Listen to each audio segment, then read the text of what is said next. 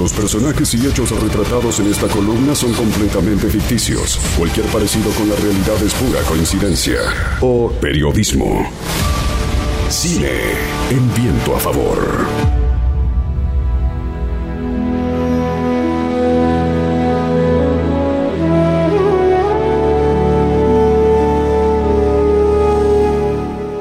Hace nueve años estrenaba una joyita del cine del nuevo milenio, quizá no tan reconocida como se merece, hablamos de La vida de Pi, o como se la llamó en la Argentina, una aventura extraordinaria.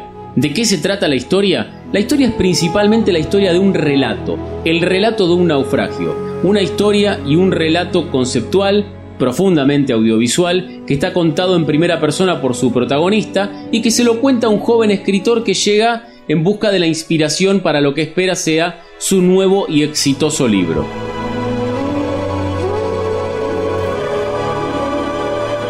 Exactamente qué te dijo Mamachi. Que tenías una historia que me haría creer en Dios. Yo solo puedo contarte mi historia. Tú mismo decidirás qué creer. El que habla es Pi Patel, el protagonista de esta historia, que cuenta que viajaba en un barco de India a Canadá junto a su familia y también junto a los animales del zoológico familiar que tenían en India. Entre todos los animales había un tigre de Bengala adulto llamado Richard Parker, con el que tenía una relación bastante profunda, y la historia cuenta que, tras el naufragio, Pi Patel y Richard Parker quedan a la deriva juntos en un bote salvavidas. A partir de aquí comienza este viaje que propone Ang Lee, un viaje deslumbrante desde lo estético, porque es la primera gran película que se transformó en una obra de arte cinematográfica pensada en 3D y realizada en 3D. Generalmente lo que se hacía era filmar una película de forma tradicional y después agregarle alguno que otro efecto. En este caso la película está pensada íntegramente en 3D y es muy pero muy interesante, también desde lo conceptual porque como lo pretendía hacer su escritor, la relación entre Pi y Richard Parker está centrada en que es el relato el que va a terminar confirmando la existencia de Dios, el relato del naufragio.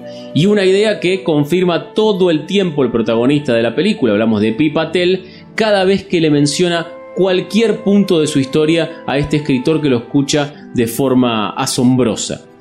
Aunque parecía que Dios me había abandonado, me vigilaba aunque parecía indiferente a mi sufrimiento, me vigilaba. Y cuando perdí la esperanza de sobrevivir, me dejó descansar y me envió una señal para continuar mi viaje. El personaje del escritor ocupa el rol del escepticismo en esta historia, en definitiva, el escepticismo también sobre la fe. Pero Pipatel no se cansa y sostiene una y otra vez en su relato que Dios es la única explicación para lo que le sucedió. ¿Y por qué no? La fe es una casa de muchas habitaciones. ¿Donde no cabe la duda? Ah, mucha. Y en cada piso. La duda es útil. Mantiene viva a la fe. Nunca conocerás la fuerza de tu fe hasta que sea puesta a prueba. Cuentan que el escritor original, que Jean Martel, el canadiense, quedó maravillado con la puesta en escena de Ang Lee y en realidad debería estarlo porque además de lo estético que fue impresionante, también le mantuvo y le respetó la concepción original, que el relato está basado básicamente en confirmar la existencia de Dios. Pero Ang Lee dejó su sello por ahí, no fue exactamente solo eso, sino que dejó otra mirada de la historia, una historia que cuenta el propio director también y que es una de sus concepciones, y él cuenta que también, en definitiva, una aventura extraordinaria es una oda al valor del relato, al valor de la historia, al valor del mito y la importancia que tienen. Y ese es el mensaje un poco que corre también en paralelo a la existencia o no de Dios. Esta necesidad humana, en definitiva, de inventar historias para soportar su propia existencia.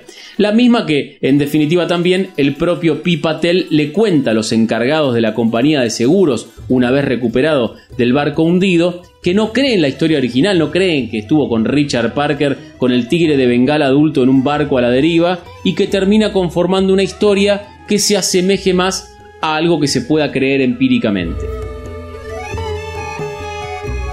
Te conté dos historias sobre lo que pasó en el océano.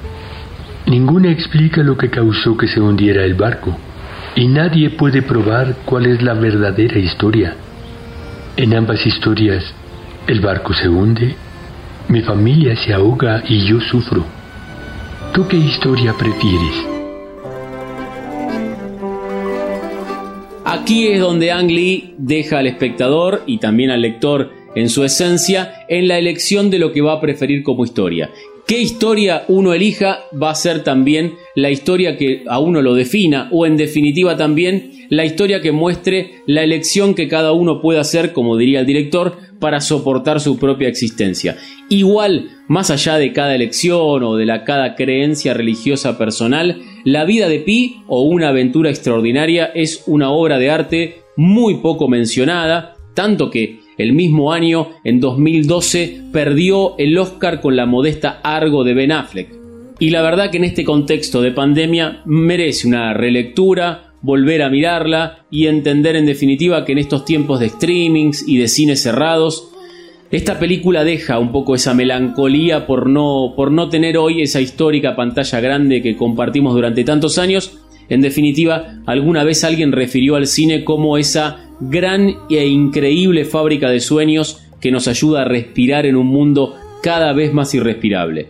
Y en definitiva también, como el héroe de la película, como Pipatel, todos estamos hoy en medio de un naufragio, el naufragio llamado COVID-19 y quizás sea, como también dice el propio Pipatel a través de Ang Lee, la creatividad o la imaginación las que puedan salvarlos. ¿Dónde podemos ver una aventura extraordinaria, bueno, no está en Netflix, no está en Amazon Prime, no está en Disney Plus, pero las buenas películas no solo están allí. En este caso particularmente se puede alquilar a través de YouTube, a través de Google, se puede alquilar la película para poder verla. Esta una aventura extraordinaria que la verdad es una gran película para ver, en definitiva para aquellos que no la vieron nunca y para una relectura para aquellos que ya la vieron hace un tiempo.